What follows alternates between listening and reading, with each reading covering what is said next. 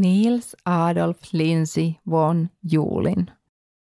Niels Adolf Lindsey von Julin 22. joulukuuta 1876 fiskari viiva 24. marraskuuta 1946 fiskari oli suomalainen konsuli, apteekkari ja liike- ja valtiopäivämies.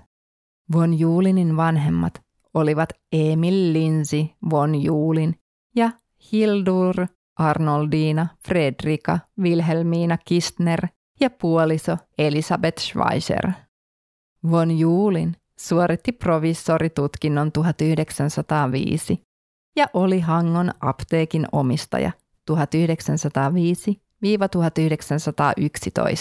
kunnes hankki Hangossa osakeenemmistön keksitehtaasta.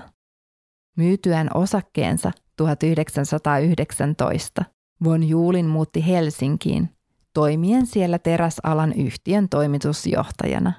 Hangossa hän silti omisti yhä muun muassa Bellevue-nimisen kesähotellin. Von Juulin oli aatelissäädyssä edustaja valtiopäivillä 1904-1905 ja 1905-1906.